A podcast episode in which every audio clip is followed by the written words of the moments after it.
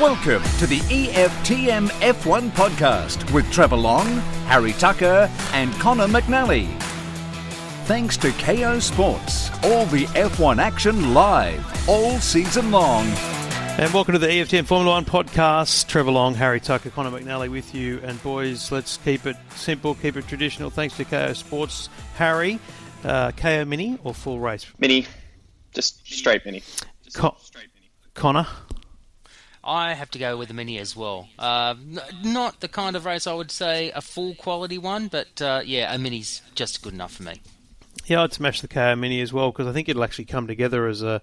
It's quite an interesting little proposition. We are here for the Formula One Grand Prix of the Netherlands, the Dutch Grand Prix, the correct title. But it's been an interesting week in Formula One, so we'll cover all of that as well, thanks to KO Sports. And, of course, you can get all the Formula One action on KO. Every race weekend, every session is live and uninterrupted, ready to rock and roll. So you never miss a beat, even if you're on the other side of the world. And this is, let's be honest, a strange gathering of the three of us. I think we've got... is it right to suggest we're Berlin, Bali and Belmore? I mean, would that be the best way of describing it? The three Bs. No, I think it's... No, Berlin, Bali and Ride. No, you're missing the point. You're a Bulldogs fan. Oh, yes, of course. Jesus, yes, Connor. Okay.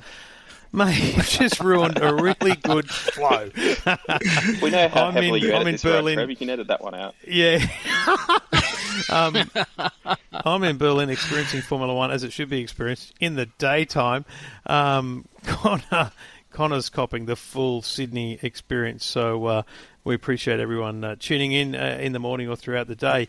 The race, I feel like I'm coming at these races too often now, Harry, hoping for something else to happen, but in reality this was a very predictable result, a great win from Max, but ahead of a challenging circumstance for Mercedes, which we'll get into.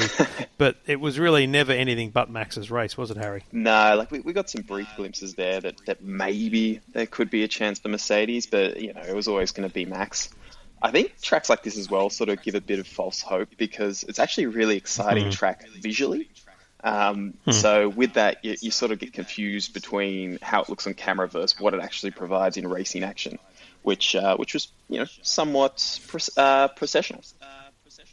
And I think I think you're absolutely spot on. There's so many elements of this track, whether it's the first corner, the last corner, or the little bowl on three. There's some really nice aspects of the track, Connor, that make you want for this to be amazing. And also another absolutely ridiculous crowd. Obviously, the Dutchies follow Max everywhere, but you know, the numbers this year at pretty much every Grand Prix have been phenomenal, and you can imagine the end of year report from Formula One will champion the at race attendance.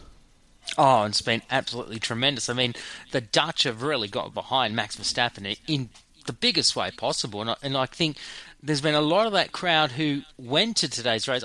I say there's a fair chunk of them that have been following Max in quite a number of the European races so far this year. I mean, Austria was one of them. They had a great Dutch presence there. There was also a great presence in Belgium last weekend. Well, he's only driven with three home Grand Prix. Yeah, exactly. He's literally got the Orange Army at three Grand Prix, and that's to his credit, and it's also, you know, a testament to how popular he is. But you know, he had the opportunity with this race, and I've got to say, Harry, the first turn, did you not lose a breath with Hamilton, you know, getting a little action on the first turn inside of the Ferrari? With Carlos there, yeah, definitely. And I sort of loved as well after that where Jensen, I think it was in the commentary, was like, oh, no, I think he just got a bit of oversteer there.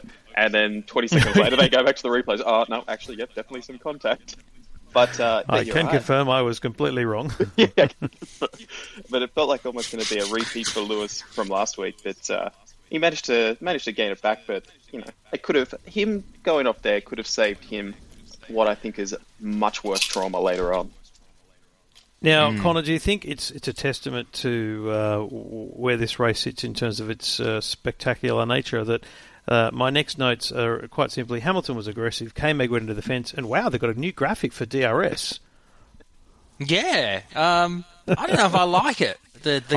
I know they're trying to... I think it's awesome because the perspective that when it's in metres, forget seconds, when it's in metres, you know, it's at 50 metres and then it closes down to 35. So that if they show that, you think about those races where we've had, you know, lap after lap, they're getting closer. It's always, you know, you're just going with your eye. So I love the idea that you're going, actually, he was 5 metres closer this time. It's a very good... Look, I think it's a great concept by Formula One that I guess they're trying to bring in some of that like Gran Turismo kind of graphics element into, you know, to try and give that real-life perspective of how closely like the gaps are, if they're closer or if it's extending. It's... Look, I don't mind it. I mean, I don't like it initially, but it's... I think it's, you know, it's going to grow on me, I think. And I think it just gives a new perspective for fans that have not watched Formula One before. But I'll tell you something, it was used to great effect when they went down the main straight heading into Tarzan. I mean, there were some real ballsy moves going into Turn 1 tonight. And I think, Harry, on that, just it's a weird thing to talk about a graphic, but that's the kind of thing that the sport needs. If you bring people from, let's call them the Drive to Survivors, first-time... watchers, they tune in, sometimes ain't that exciting. And so it's essentially the graphics that need to bring it to life. So whether it's the onboard T-cam with the overlay or now this kind of when they highlight the car in front and give the DRS, that's the kind of stuff that I think Connor's right. It's a kind of gaming-style approach to it that's going to make it look exciting. It definitely makes it look exciting. And more importantly, I think it gives context. Because you can easily see, you know, on the time charts there that this driver is 0.8 seconds behind the person in front. But if you're a new fan into the sport, what does it even mean? Like, how far is this person behind? And having that graphic and that view there and really point out that, okay, this is how far that time actually means, just sort of fills in those gaps to those new fans, which I think is equally important as sort of giving that excitement that we're talking about. Back to the racing, Connor, I think that the thing that I took out of the certainly early stages here was that the battle between Ferrari and Mercedes is where's the action at. And we'll get to later the championship positions. But, you know, Hamilton on Sainz was exciting to watch. And it felt like, you know, Mercedes genuinely now have second team pace. You know, it's been a long year to get to this point, but they actually now have the pace to challenge that spot. Absolutely, and Ferrari are still tripping up. That's the thing. That's the one point that's actually very laughable. It's like, ever since Melbourne, they keep tripping themselves up at every race, and it doesn't matter what kind of thing it is, be it a pit stop or on track or, you know, strategy call or whatever, they just keep fucking things up, and it's allowing Mercedes to close that gap. And we're now seeing that Mercedes is now starting to get to grips with the car and the regulations, and it's helping them a lot. We're seeing in this second half of the season that they're now getting better pace with the car. But I'm looking forward to the next eight races or so, or seven races, because I think the fight for second in the Constructors' Championship is going to be just as important as it is for Red Bull, who are very clearly ahead of everyone else right now. They are a class act, but second for the Constructors, boy oh boy, that's going to be a fight. And Harry, I mean, you ended up here with some very early stops to Gasly and Ricciardo, and then you had the first failure of Ferrari, which was Sainz's tyre issue. Very, very slow. I mean, is it a point where you start to go, it's lovely that Mattia Binotto's supporting his team, but at some point doesn't the boss of Ferrari, the company, not the F1 team, say, mate, a leader needs to actually lead. Yeah. You've got to make some tough decisions, which has happened in the past with Ferrari. They often actually jump too soon. Yeah. I mean, like, it's gone way too far now. It's comical at this point, and almost to the point where you feel like it can't even be on accident anymore, because there are just these major blunders that are happening, not even just every race, multiple times every race. And, you know, as the race went on, they sort of compounded a little bit for Carlos as well, and other pit stops, and even how later on he took a pit stop, and then this is not Ferrari's fault, but then like two laps later there was a safety car. So it's for them. The engineering side just seems way off in terms of race day strategy. And I think it was Jensen or Crofty or someone on the team was commenting on how with that particular stop, the engineers kind of pulled in the pit without giving the pit crew itself enough time to gather all the tyres and everything needed to perform that pit stop. I'm like, if you've got such a fundamental mismatch in communication throughout the team, like that completely falls on Mattia's head. And, you know, what's he doing about it? Yep, and I think that's... They've made changes before, Connor. They've made team principle changes in that team when things weren't going well. I just don't understand how that's not even been talked about. It's like everyone loves the big, fluffy-haired dude and don't want to say anything bad about him. But the fact is, the team has a car that should be competing, maybe not winning, but very, very close to competing, and they should have far more points. And if he's not leading the team, as in cracking down, making changes, what the hell are they doing? I don't understand why they haven't done any action since at Maranello. I mean, it basically starts at the top. Binotto, the more and more I look at Binotto and his leadership style, it's not the same as Jean Todt in the past or Luca de Montezemolo.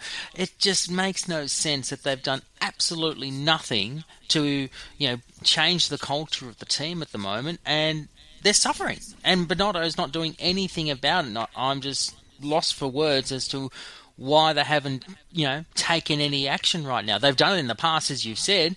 I remember back in 91, they changed, you know, team principles midway through a season, and then they sacked Alain Prost. So, you know, it's just very weird. The Ferrari team has always been a weird group of individuals, but I'm sure they'll find their mojo somewhere along the line. I just don't think that they'll win any more races this year the way they're going. They're in a real bad way. Their challenge is they'll find their mojo after Mercedes has already absolutely smashed their own. So, and that's what's going to bring them undone. Harry, you get back to the track and you look at it and you go, I think it was by about lap 33, it was very clear that the Mercedes were going to try for a one-stopper. I have that concern again about the commentary where I don't know if it's just because Crofty loves to be positive or optimistic, but... Like sometimes you're sitting there, and I felt like I heard Jensen moan today, where Crofty's like, "This is super. This is going to be an exciting race." And I felt like Jensen was like, "I really don't think it is." It's we're getting to that point. It's like Crofty's trying to like play the company line type of thing, and then Jensen's just like the guy who's on his last legs, ready to hand in the resignation, who can no longer hold it in. It's just, how could you say it with a straight face? And even so on that then, did you think, Harry, that Mercedes on a one-stopper could leap ahead of Max at any point before all the Yukis and safety cars and things? I don't think so. No, I don't think there was a part where the only part that I genuinely thought that they could win was pre the final pit stop then, but that is completely unrelated to what Crofty and co was talking about at that point in time. But, you know, it's the job, right? Like, he can't be there on the broadcast going, oh, yeah, look, everyone, turn off now. This is it's going to be Max. You know, don't worry about it. You know what? You make the right point, because you could be a lot of people, a lot of narcs on social media will argue that they're saying what they're paid to be said by Formula One, but actually the job is to entertain. And it would be strange if he said, you know what, this is looking a bit processional. We'll come back and watch the mini in the morning. Just grab the highlights on KO. You know, like, it was just, what are we doing? Which is probably why Sky pushed the Sky Glass so much. They're pushing, you know, while we're circulating, go back and look at different things. You know, the main drama that begun things here was Yuki Tsunoda's. Yeah. Tyres not fitted, Connor. Now, this was fascinating. Yuki pulls over, says the tyres aren't fitted, and then he comes into the pits and they have to work on his belts. Then he goes out again and he's got a diff problem. Now, I'll tell you what I think, Connor. I think there's a computer system in the car that tells, like, the driver on the wheel if there's an issue detected with the wheels being on properly. And so I reckon he got a message saying tyres not fitted, and I think he came into the pits and he got a message of some sort to say it's a fault with the car, and he started unbelting, and that's when they said, no, go out, so they had to belt him up again, and then it turns out it was actually a diff problem. So that's me saying, not a tinfoil hat, that's what happened. What do you reckon happened, Connor? Oh, look, it's just a very weird set of circumstances, and when I saw Yuki pull over, and we thought a virtual safety car was going to happen, which eventually did happen, I thought, oh, that's a very bad call by AlphaTauri. You know, when they've not had the best of seasons, let's face it, but for them to maybe completely cock up a pit stop or not fit the tyres properly, that seems like very extreme. But as it turns out, as you said, a differential problem brought him undone. But yeah, very, very weird set of circumstances. In fact, Luke King, who of course guested for me, or deputised for me during July, he said to me via a message, he said he reckons it was a Red Bull conspiracy just to try and make sure. Not the only one. It was a Red... Yeah, oh, okay. All right, tinfoil barley boy, what are you thinking happened? Look, has Flavio been hanging around the Red Bull garages lately? Like that's all I'm asking. Like he must be. Like this is like straight out of that playbook, right? Like, you know, they've got, because that was at the point actually where it sort of looked like that the strategy could work in the Mercedes' favour to a degree, because we'd already had that the pit stops had already changed a little bit from the initial. Alonso proved that the hard tyres were looking good. Like there was just things were different from the start, and it didn't look as promising for Max. And who knows? Rogue Flavio on the radio there to the Red Bull guys. I mean, obviously this did not happen, but it is very coincidental. Now, this is where obviously the strategy began to be fascinating.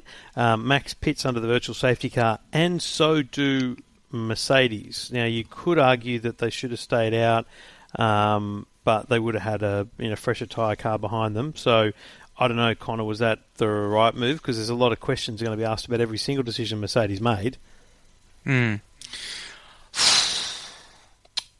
I'm not sure.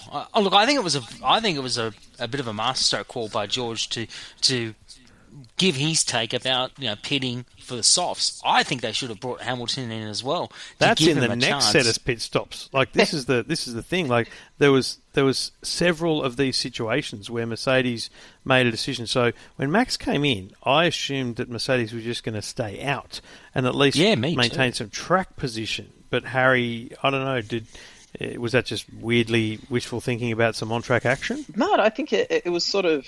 It made sense, right? Like in the sense of, having the buffer there between the drivers and keeping them out there. Because even though there was that amount of laps left, they're really short laps, so it's not the same as being at somewhere like a Spa where it's quite long. And you see, it could be how many laps was 12 laps or whatever after, and that's a long time there. But on a track like this, it's quite short.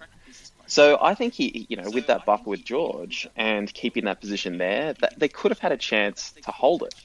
But it was just as bizarre, and clearly towards the end there, Lewis was not happy, and rightfully so, because he... And I think Lewis is not happy about that decision, and then the safety car stop where Max does stop, he gets softs, and you've got a safety car. Oh, have I jumped ahead of stop? Two Mercedes on... Yeah, see, this is the thing. It all happened. There was multiple strategy decisions made by Mercedes that I think you could go back and I think Lewis will go back and question every single one of them. But George making the call, theoretically, it seemed like on the radio. You've got to remember, we don't hear everything. We don't hear all the back and forth, do we, right? So it seemed like George simply made the call that he wanted to come in again and get the softs.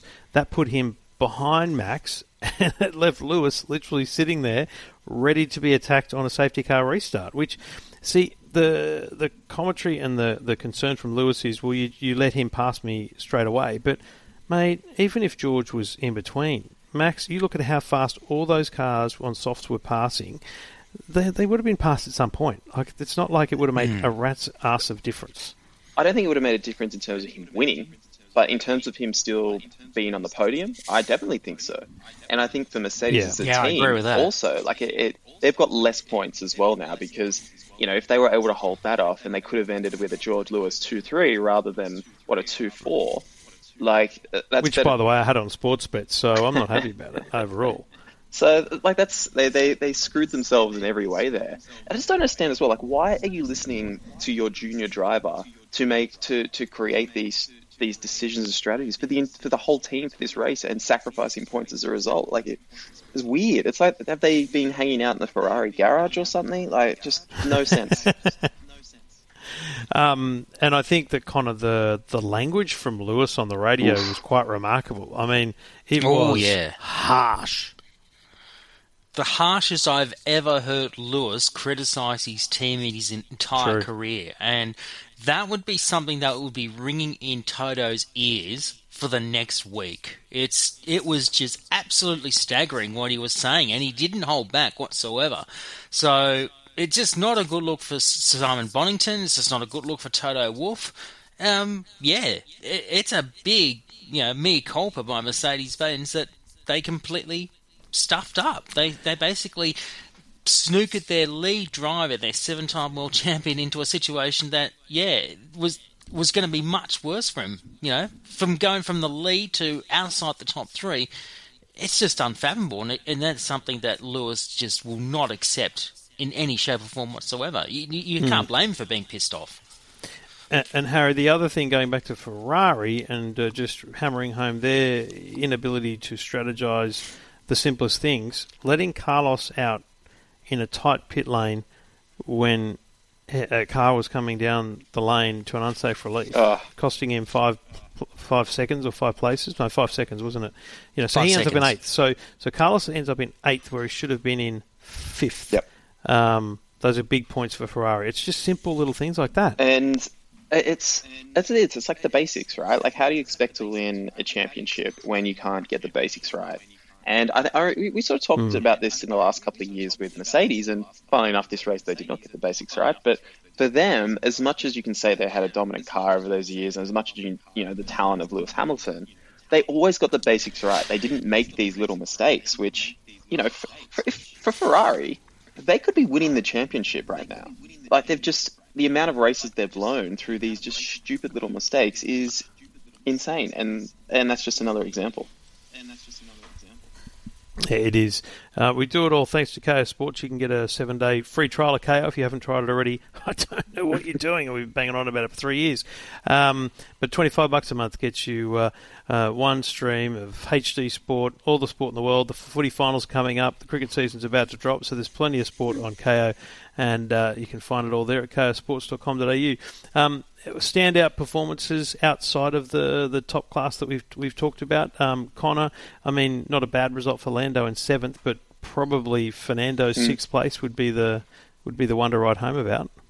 Oh yeah, I have to agree with that. Fernando was just, he was really in his element tonight. He really drove well, and he had the car to match that pace, which was really, really good. And I think it was a clear indication that Fernando's performance is a sign that, he's not going to go away from Formula One for at least, another couple of seasons. For someone at his age that is still very competitive and still has that drive to still be competitive after all these years, it's a very good sign that, Aston Martin's going to acquire a very good talent that will hopefully change the fortunes of that team moving forward. I know they had Sebastian Vettel, with them for the last couple of years, but I mean, let's face it, Seb's really kind of switched off for the last few years, and now that he's retiring, I think his care factor is virtually nothing. He doesn't care anymore. Not that he cares. He doesn't care about his performance. He's just checked out. Let's face it. So for Alonso to come in and knowing how ruthless Alonso is, I think he will hopefully change the culture of Aston Martin, hopefully for the better. But in my opinion, if you're going to make one more change there, get rid of Stroll. It's never going to happen, of course, but you've said it 100 times, yeah. Hey, look, yeah, I know. You got a point today. You got a point today. Oh, well done, Lancey. Yeah, Daddy, he got a point. You got a point for Daddy. I think for them, though, it's a valid point with Stroll. But I think it's also, if you're Daddy Stroll, the car itself is this year at least is not quite up there with the front runners, and might as well keep the son happy for another year or two while you're getting the car up to pace, and then once maybe Fernando proves the car is running at pace next year, and then flick him for 2024 when you've got a car that can maybe win. Sort of low risk. Now, Harry, speaking of drivers that have checked out. Disappointment of the day is 17th place, Daniel. I mean, it just looks like he literally did not do... What is it? Dilly-gaff, It's just like, seriously. 17th is generous as well. Like, he realistically would have been 19th if it was not for those 2 DNFs.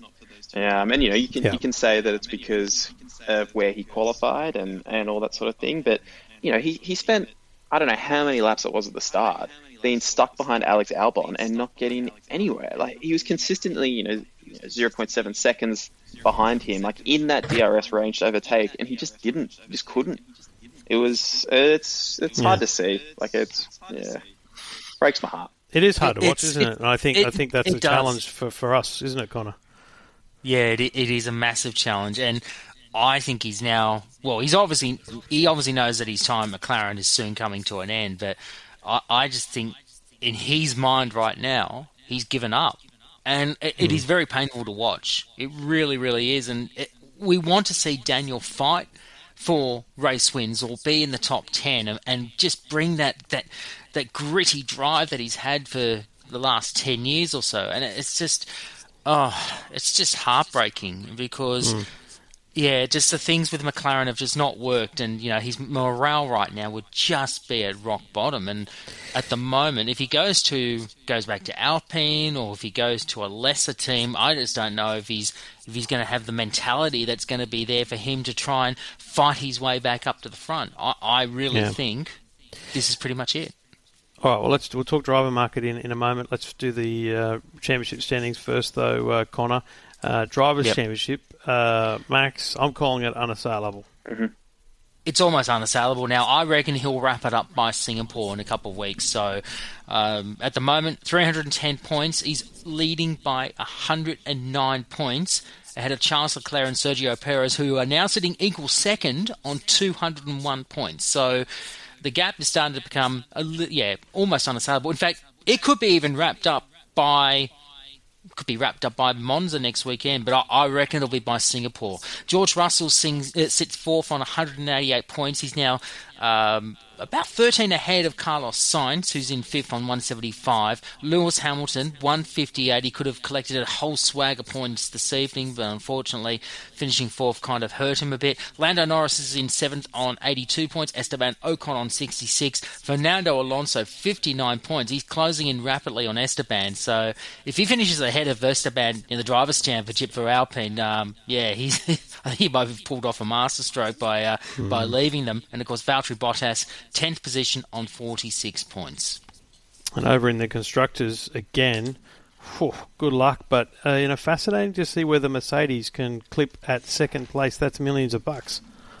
It is getting very close. And I'm just looking here. Red Bull, 511 points. They only have failed to finish once this year, and that was the opening race in Bahrain. Every race since then, they have collected a whole swag of points, and they now lead Ferrari, who are on 376 points. But here's the kicker, as you said, Mercedes, 346 points. They're only 30 behind Ferrari, and that's why the battle for second in the Constructors' Championship could be the most interesting championship battle we will see all year. Fourth position, Alpine on 125. McLaren have dropped to fifth on 101 points. Alfa Romeo 51. Haas on 34. AlphaTauri 29 ahead of Aston Martin on 25. And Williams at the tail of the field on 4 points. Harry, it's kind of nice to have it all sorted. Oscar's officially driving for McLaren next year. What do you think is next to fall in the driver market? In my mind, we'll get a Pierre Gasly announcement next. I mean, it's sort of the only thing that makes sense there. And then, Helmut Marko's sort of already implied that they're going to try and find sneaky ways or ways around the super license thing to get Herder into that other AlphaTauri seat. And then that's sort of those seats they're filled. And then I guess that the remaining question is, does Daniel join one of those other teams in a Latifi type of seat or something like that? I think we talked about this last week. I personally would be surprised if that was the case. I think it's sort of it might be an American trip for him, but if not him in that seat, is it still Latifi? Or, you know, who is another potential option there? I actually can't even think of one. Nick DeVries? Nah. Because realistically, you reckon he wouldn't make Mercedes is not going to keep him. I think Connor's right. I think Connor, where you're going with this is Toto would try and get Nicky into a seat as soon as possible because he needs his next plan for he needs a plan for a year or two for Lewis's departure. But do you think that that Nick DeVries is going to be in that Mercedes seat? No, but you know, I don't think so. That's the game that Toto plays. You know, Toto likes to be the puppet master. Yeah. Okay. Like, it's not going to be Esteban. Like, out of Toto's stable, it's not like Esteban's going to suddenly become, a Mercedes driver. So, yeah, I think we're pretty much agreed now that Daniel's race is run, unless he wants to have some fun with Gunter.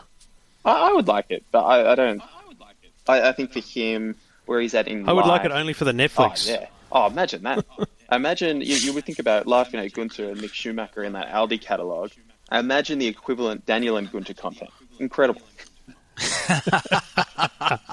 I like that idea, actually. I really would love that idea, but I just don't see it happening at all. I just think Daniel in his own mind has really checked out by now, and I think he's now looking for life outside of Formula One now. That's in my honest opinion. As for Colton Herta, yeah, I don't know. I don't know how that's going to work out. I know that Herta's a big name in IndyCar right now, and it's honestly very surprising that despite his successes in America, but I mean, despite his successes in that, he doesn't have enough points for a super license, which just bamboozles me. But I'm sure, yeah, AlphaTauri, I know they're trying to bring an American into the market, but they're going to try and find a way to get him in. And I mean, Williams have been looking at Logan Sargent to replace Latifi. Well, that's the rumours at the moment. True, he's obviously a Williams junior driver, so there's so many different facets that could play out over the next few weeks. I'll tell you right now, Mick Doohan would be doing everything in his checkbook to work on Jack's next move. And if Jack, he's got to finish some races because he struggled today, unfortunately, not to his own fault. If he can get a top 5 or 4 finish in F2, he gets super license credentials. I wouldn't put it past Mick saying to Williams, what do we do? How do we do it? I'm just saying. What number do you want on the checkbook? Mick Doohan doesn't want the Oscar Piastri situation. He doesn't want Jack sitting on the sidelines for too long. No one would, right? No, and Jack, I've got to say, Jack has improved substantially. I know, but that's what I'm saying. There's never been more open seats. There's never been more open seats in Formula One than this current season, and. You're right, Jack. When we first started watching Jack a couple of years ago, I was like, "Yeah, okay, he's got a good name, but he's not doing that well." He's flying now. He's showing form, so he's done very well. I wouldn't put it past him.